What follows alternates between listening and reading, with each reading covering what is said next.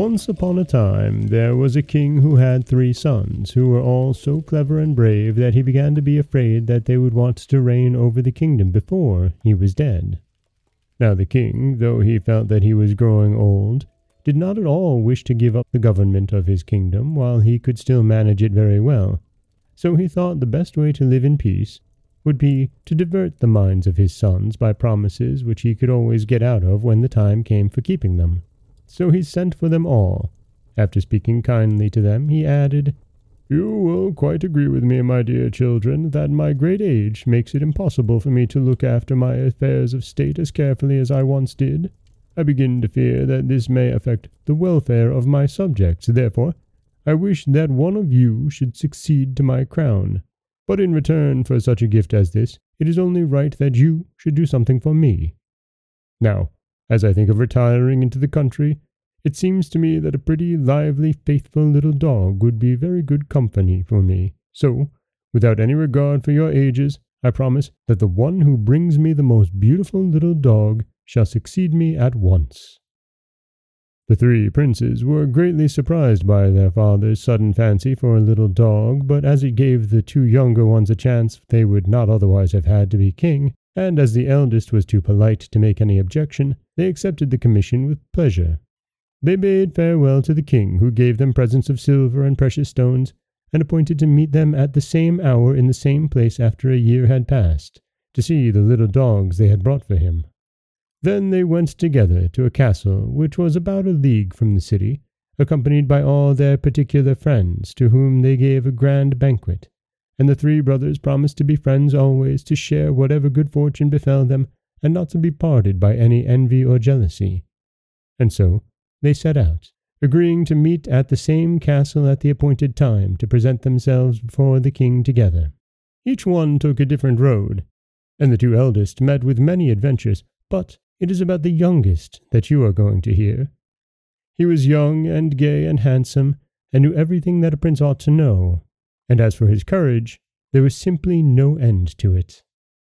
Hardly a day passed without his buying several dogs, big and little greyhounds, mastiffs, spaniels, and lapdogs.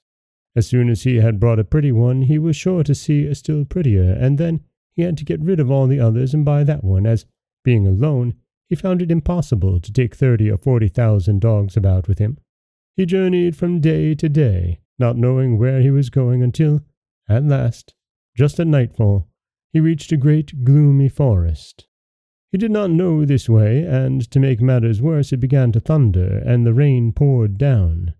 He took the first path he could find, and after walking for a long time, he fancied he saw a faint light, and began to hope that he was coming to some cottage where he might find shelter for the night. At length, guided by the light, he reached the door of the most splendid castle he could have ever imagined. This door was of gold, covered with carbuncles, and it was the pure red light which shone from them that had shown him the way through the forest. Their walls were of the finest porcelain in all the most delicate colors, and the prince saw that all the stories he had ever read were pictured upon them. But as he was quite terribly wet, and the rain still fell in torrents, he could not stay to look about any more, but came back to the golden door. There he saw a deer's foot hanging by a chain of diamonds, and he began to wonder who could live in this magnificent castle. They must feel very secure against robbers, he said to himself.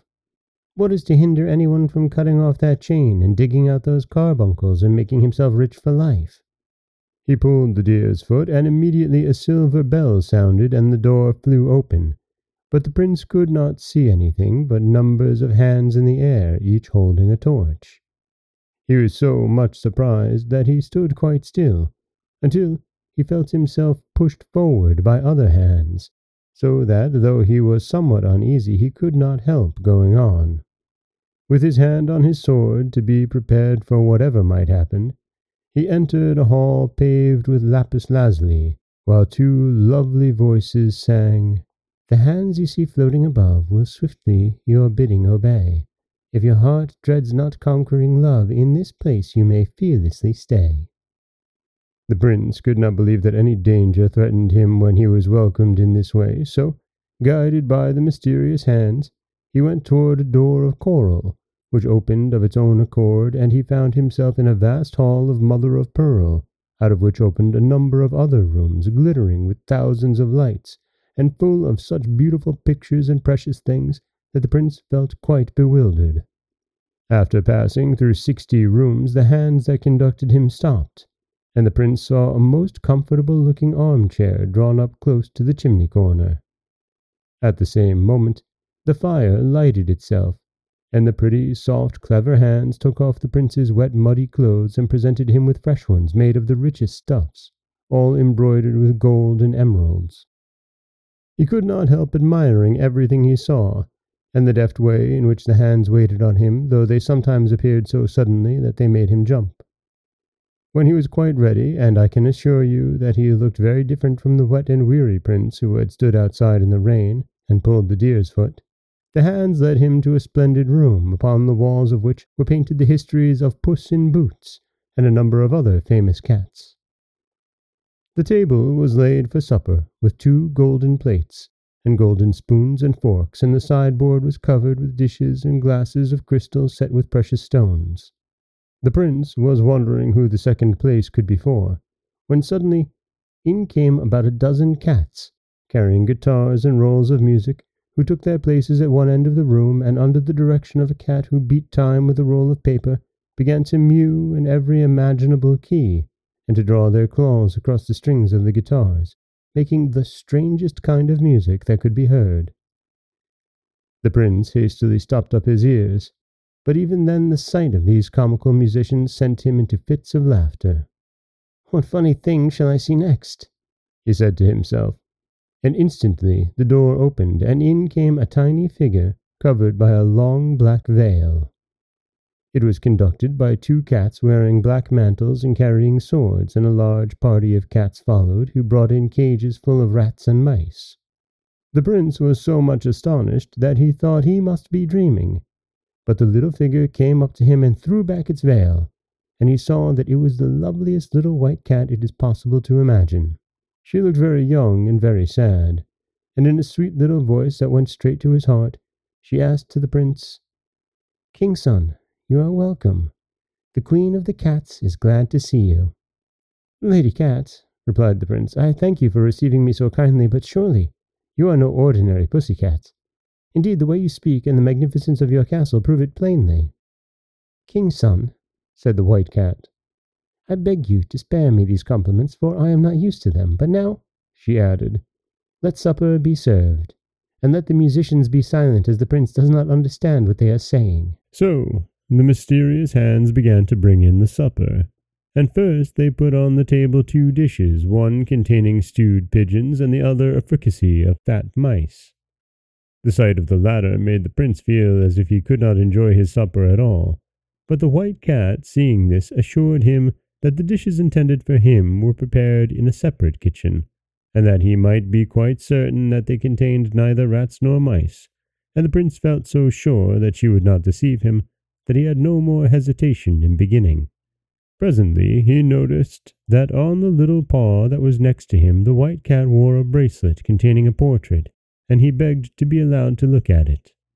To his great surprise, he found it represented an extremely handsome young man who was so like himself that it might have been his own portrait. The white cat sighed as he looked at it, and seemed sadder than ever, and the prince dared not ask any questions for fear of displeasing her, so he began to talk about other things, and found that she was interested in all the subjects he cared for himself, and seemed to know quite well what was going on in the world. After supper, they went into another room, which was fitted up as a theatre, and the cats acted and danced for their amusement. And then the white cat said good night to him, and the hands conducted him into a room he had not seen before, hung with tapestry worked with butterflies' wings of every color. There were mirrors that reached from the ceiling to the floor, and a little white bed with curtains of gauze tied up with ribbons. The prince went to the bed in silence, as he did not know quite how to begin a conversation with the hands that waited on him and in the morning he was awakened by a noise and confusion outside his window, and the hands came and quickly dressed him in hunting costume. When he looked out, all the cats were assembled in the courtyard, some leading greyhounds, some blowing horns, for the white cat was going out hunting. The hands led a wooden horse up to the prince, and seemed to expect him to mount it, at which he was very indignant, but it was no use for him to object, for he speedily found himself upon its back, and it pranced gaily off with him. The white cat herself was riding a monkey, which climbed even to the eagle's nests when she had a fancy for the young eaglets. Never was there a pleasanter hunting party, and when they returned to the castle, the prince and the white cat supped together as before, but when they had finished, she offered him a crystal goblet, which must have contained a magic draught, for as soon as he had swallowed its contents he forgot everything, even the little dog that he was seeking for the king, and only thought of how happy he was to be with the white cat. And so the days passed, in every kind of amusement until the year was nearly done. The prince had forgotten all about meeting his brothers. He did not even know what country he belonged to. But the white cat knew when he ought to go back, and one day she said to him, Do you know that you have only three days left to look for the little dog for your father, and your brothers have found lovely ones? Then the prince suddenly recovered his memory and cried, what could have made me forget such an important thing? My whole fortune depends on it. And even if I could find in such short time a dog pretty enough to gain me the kingdom, where should I find a horse who could carry me all that way in three days? And he began to be very vexed. But the white cat said to him, King's son, do not trouble yourself. I am your friend, and will make everything easy for you. You can stay here still for a day, as the good wooden horse can take you to your country in twelve hours. I thank you, beautiful cat, said the prince, but what good will it do me to get back if I have not a dog to take to my father? See here, answered the white cat, holding up an acorn. There is a prettier one in this than in the dog star. Oh, white cat, dear, said the prince, how unkind you are to laugh at me now. Only listen, she said, holding the acorn to his ear. And inside it, he distinctly heard a tiny voice say, Bow wow.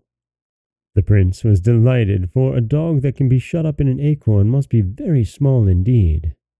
He wanted to take it out and look at it, but the white cat said it would be better not to open the acorn till he was before the king, in case the tiny dog should be cold on the journey. He thanked her a thousand times and said good-bye quite sadly when the time came for him to set out. The days have passed so quickly with you, he said. I only wish I could take you with me now. But the white cat shook her head and sighed deeply in answer. After all, the prince was the first to arrive at the castle where he had agreed to meet his brothers, but they came soon after, and stared in amazement when they saw the wooden horse in the courtyard jumping like a hunter. The prince met them joyfully, and they began to tell him all their adventures. But he managed to hide from them what he had been doing, and even led them to think that a turnspit dog which he had with him was the one he was bringing for the king. Fond as they all were of one another, the two eldest could not help being glad to think that their dog certainly had a better chance. The next morning they started in the same chariot, the elder brothers carried in baskets two such tiny, fragile dogs that they hardly dared to touch them. As for the turnspit, he ran after the chariot and got so covered with mud that one could hardly see what he was like at all. When they reached the palace, everyone crowded round to welcome them as they went into the king's great hall. And when the two brothers presented their little dogs, nobody could decide which was the prettier. They were already arranging between themselves to share the kingdom equally, when the youngest stepped forward, drawing from his pocket the acorn the white cat had given him. He opened it quickly, and there upon a white cushion they saw a dog so small that it could easily have been put through a ring. The prince laid it upon the ground, and it got up at once and began to dance. The king did not know what to say, for it was impossible that anything could be prettier than this little creature. Nevertheless, he was in no hurry to part with his crown. He told his sons that as they had been so successful the first time, he would ask them to go once again and seek by land and sea for a piece of muslin so fine that it could be drawn through the eye of a needle. The brothers were not very willing to set out again, but the two eldest consented because it gave them another chance and they started as before. The youngest again mounted the wooden horse and rode back at full speed to his beloved white cat. Every door at the castle stood wide open, and every window and turret was illuminated so it looked more wonderful than before. The hands hastened to meet him, and led the wooden horse off to the stable, while he hurried in to find the white cat. She was asleep in a little basket on a white satin cushion, but she very soon started up when she heard the prince and was overjoyed at seeing him once more. How could I hope that you would come back to me, king's son? she said. And then he stroked and petted her and told her of his successful journey and how he had come back to ask her help, as he believed that it was impossible to find what the king demanded. The white cat looked serious and said she must think what was to be done, but that luckily there were some cats in the castle who could spin very well, and if anybody could manage it they could, and she would set them the task herself. And then the hands appeared carrying torches and conducted the prince and the white cat to a long gallery which overlooked the river, from the windows of which they saw a magnificent display of fireworks of all sorts, after which they had supper, which the prince liked even better than the fireworks, for it was very late and he was hungry after his long ride.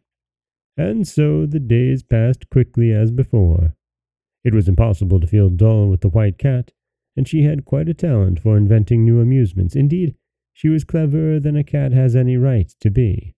But when the prince asked her how it was that she was so wise, she only said, King's son, do not ask me. Guess what you please, but I may not tell you anything. The prince was so happy that he did not trouble himself at all about the time. But presently the white cat told him that the year was gone, and that he need not be anxious at all about the piece of muslin, as they had made it very well. This time, she added, I can give you a suitable escort.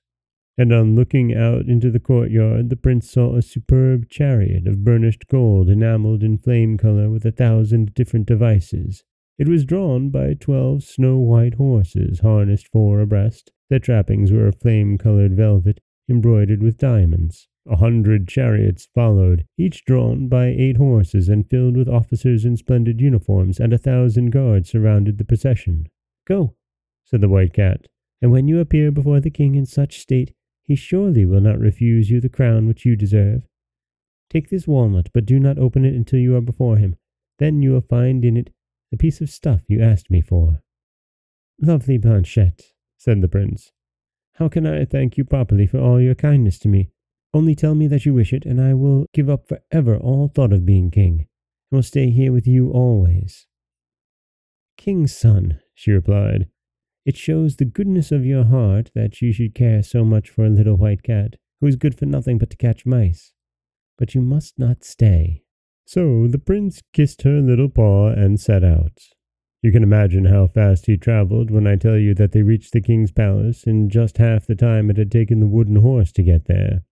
This time, the prince was so late that he did not try to meet his brothers at their castle, so they thought he could not be coming, and were rather glad of it, and displayed their pieces of muslin to the king proudly, feeling sure of success. And indeed the stuff was very fine, and would go through the eye of a very large needle.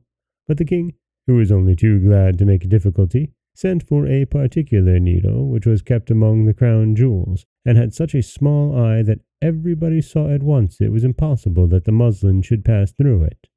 The princes were angry, and were beginning to complain that it was a trick, when suddenly the trumpet sounded and the youngest prince came in. His father and brothers were quite astonished at his magnificence, and after he greeted them, he took the walnut from his pocket and opened it, fully expecting to find the piece of muslin. But instead, there was only a hazelnut. He cracked it, and there lay a cherry stone.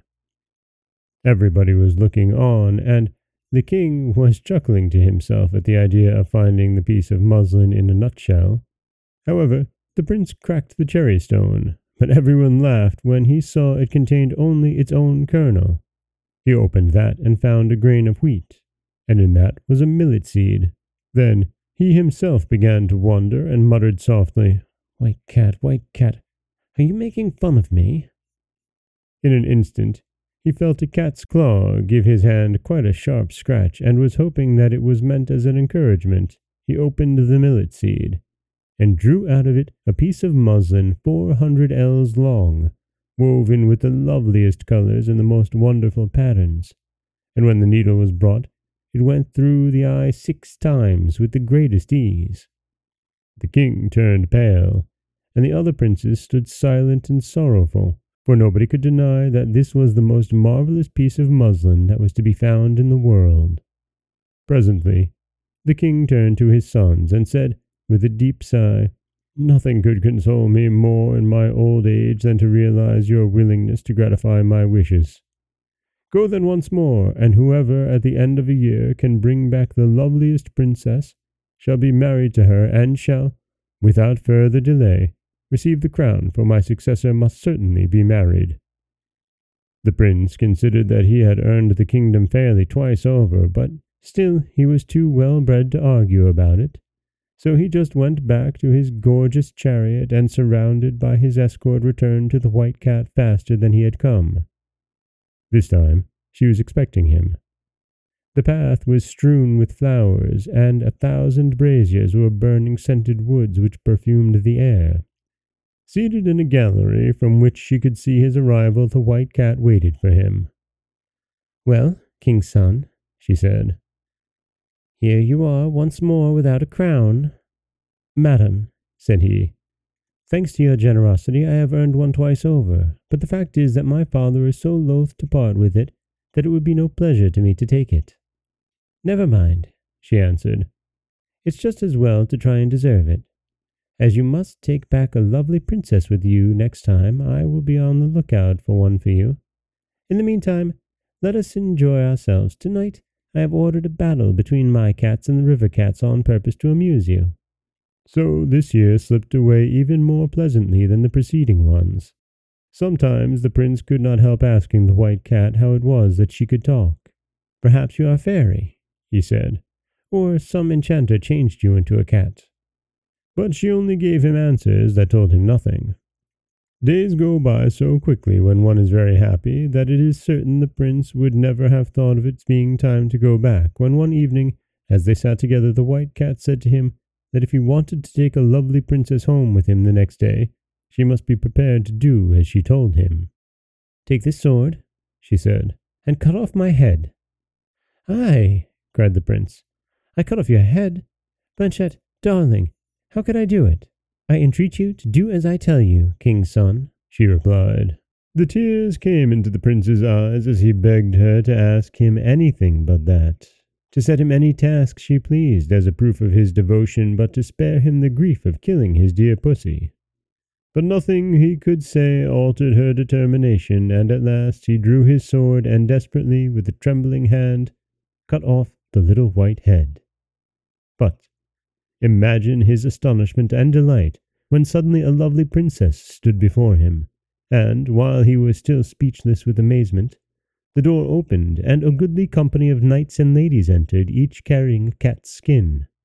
They hastened with every sign of joy to the princess, kissing her hand and congratulating her on being once more restored to her natural shape. She received them graciously, but after a few minutes begged that they should leave her alone with the prince to whom she said, You see, Prince, you are right in supposing me to be no ordinary cat. My father reigned over six kingdoms. The queen, my mother, whom he loved dearly, had a passion for travelling and exploring, and when I was only a few weeks old, she obtained his permission to visit a certain mountain of which she had heard many marvellous tales, and set out, taking with her a number of her attendants. On the way, they had to pass near an old castle belonging to the fairies. Nobody had ever been into it, but it was reported to be full of the most wonderful things, and my mother remembered to have heard that the fairies had in their garden such fruits as was to be seen tasted nowhere else. She began to wish to try them for herself, and turned her steps in the direction of the garden. On arriving at the door, which blazed with gold and jewels, she ordered her servants to knock loudly, but it was useless. It seemed as if all the inhabitants of the castle must be asleep or dead. Now, the more difficult it became to obtain the fruit, the more the queen was determined that she would have it. So she ordered that they should bring ladders and get over the wall into the garden, but though the wall did not look very high and they tied the ladders together to make them very long, it was quite impossible to get to the top. The queen was in despair. But as night was coming on, she ordered that they should encamp just where they were, and went to bed herself, feeling quite ill. She was so disappointed. In the middle of the night she was suddenly awakened, and saw to her surprise a tiny, ugly old woman seated by her bedside, who said to her, I must say that we consider it somewhat troublesome of your majesty to insist upon tasting our fruit, but, to save you any annoyance, my sisters and I will consent to give you as much as you can carry away on one condition, that is, that you shall give us your little daughter to bring up as our own. Ah, my dear madam, cried the queen, is there nothing else that you would take for the fruit? I will give you my kingdoms willingly. No, replied the old fairy, we will have nothing but your little daughter. She shall be as happy as the day is long, and we will give her everything that is worth having in fairyland, but you must not see her again until she is married. Though it is a hard condition, said the queen, I consent, for I shall certainly die if I do not taste the fruit, and so I should lose my little daughter either way. So the old fairy led her into the castle, and though it was still the middle of the night, the queen could plainly see that it was far more beautiful than she had been told, which you can easily believe, prince, said the white cat, when I tell you that it was this castle that we are in now. Will you gather the fruit yourself, queen, said the old fairy, or shall I call it to come to you? I beg you to let me see it come when it is called, cried the queen. That will be something quite new. The old fairy whistled twice, then she cried, Apricots, peaches, nectarines, cherries, plums, pears, melons, grapes, apples, oranges, lemons, gooseberries, strawberries, raspberries, come! And in an instant they came tumbling in, one over another, and yet they were neither dusty nor spoilt, and the queen found them quite as good as she had fancied them. You see, they grew upon fairy trees. The old fairy gave her golden baskets in which to take the fruit away, and it was as much as four hundred mules could carry. Then she reminded the queen of her agreement and led back to the camp, and next morning she went back to her kingdom, but before she had gone very far she began to repent of her bargain, and when the king came out to meet her, she looked so sad that he guessed that something had happened and asked what was the matter. At first the queen was afraid to tell him, but when as soon as they reached the palace five frightful little dwarfs were sent by the fairies to fetch me, she was obliged to confess what she had promised. The king was very angry, and the queen had myself shut up in a great tower, and safely guarded, and drove the little dwarfs out of the kingdom. But the fairy sent a great dragon, who ate up all the people he met, and whose breath burnt up everything as he passed through the country. At last, after trying in vain to rid himself of the monster, the king, to save his subjects, was obliged to consent that I should be given up to the fairies. This time they came themselves to fetch me, in a chariot of pearl drawn by sea-horses, followed by the dragon, who was led by chains of diamonds. My cradle was placed between the old fairies, who loaded me with caresses, and away we whirled through the air to a tower which they had built on purpose for me. There I grew up surrounded with everything that was beautiful and rare, and learning everything that is ever taught to a princess, but without any companions but a parrot and a little dog, who could both talk and receiving every day a visit from one of the old fairies who came mounted upon the dragon. One day, however, as I sat at my window, I saw a handsome young prince who seemed to have been hunting in the forest which surrounded my prison, and who was standing up and looking at me. When he saw that I observed him, he saluted me with great deference. You can imagine that I was delighted to have someone new to talk to, and in spite of the height of my window, our conversation was prolonged till night fell. Then my prince reluctantly bade me farewell. But after that, he came again many times, and at last I consented to marry him. But the question was, how was I to escape from my tower? The fairies always supplied me with flax for my spinning, and by great diligence I made enough cord for a ladder that would reach to the foot of the tower. But alas, just as my prince was helping me to descend it, the crossest and ugliest of the old fairies flew in. Before he had time to defend himself, my unhappy lover was swallowed up by the dragon. As for me, the fairies, furious at having their plans defeated, for they intended me to marry the king of the dwarfs, and I utterly refused, changed me into a white cat. When they brought me here, I found all the lords and ladies of my father's court awaiting me under the same enchantment, while the people of lesser rank had been made invisible, all but their hands. As they laid me under the enchantment, the fairies told me all my history, for until then I had quite believed that I was their child, and warned me that my only chance of regaining my natural form was to win the love of a prince who resembled in every way my unfortunate lover. And you have won it, lovely princess, interrupted the prince. You are indeed wonderfully like him, resumed the princess, in voice and features and everything. And if you really love me, all my troubles will be at an end. And mine too, cried the prince, throwing himself at her feet, if you will consent to marry me. I love you already better than anyone in the world, she said. But now it is time to go back to your father, and we shall hear what he says about it. So the prince gave her his hand and led her out, and they mounted the chariot together. It was even more splendid than before, and so was the whole company. Even the horse's shoes were of rubies with diamond nails, and I suppose that is the first time such a thing was ever seen. As the princess was as kind and clever as she was beautiful, you may imagine what a delightful journey the prince found it, for everything the princess said seemed to him quite charming. When they came near the castle where the brothers were to meet, the princess got into a chair carried by four of the guards. It was hewn out of one splendid crystal, and had silken curtains which she drew round her that she might not be seen. The prince saw his brothers walking upon the terrace, each with a lovely princess, and they came to meet him, asking if he had also found a wife. He said that he had found something much rarer, a little white cat, at which they laughed very much and asked him if he was afraid of being eaten up by mice in the palace, and then they set out together for the town. Each prince and princess rode in a splendid carriage. The horses were decked with plumes of feathers and glittered with gold. After them came the youngest prince, and last of all, the crystal chair at which everyone looked with admiration and curiosity. When the courtiers saw them coming, they hastened to tell the king. Are the ladies beautiful? he asked anxiously. And when they answered that nobody had ever before seen such lovely princesses, he seemed quite annoyed. However, he received them graciously, but found it impossible to choose between them. Then turning to his youngest son, he said, Have you come back alone after all?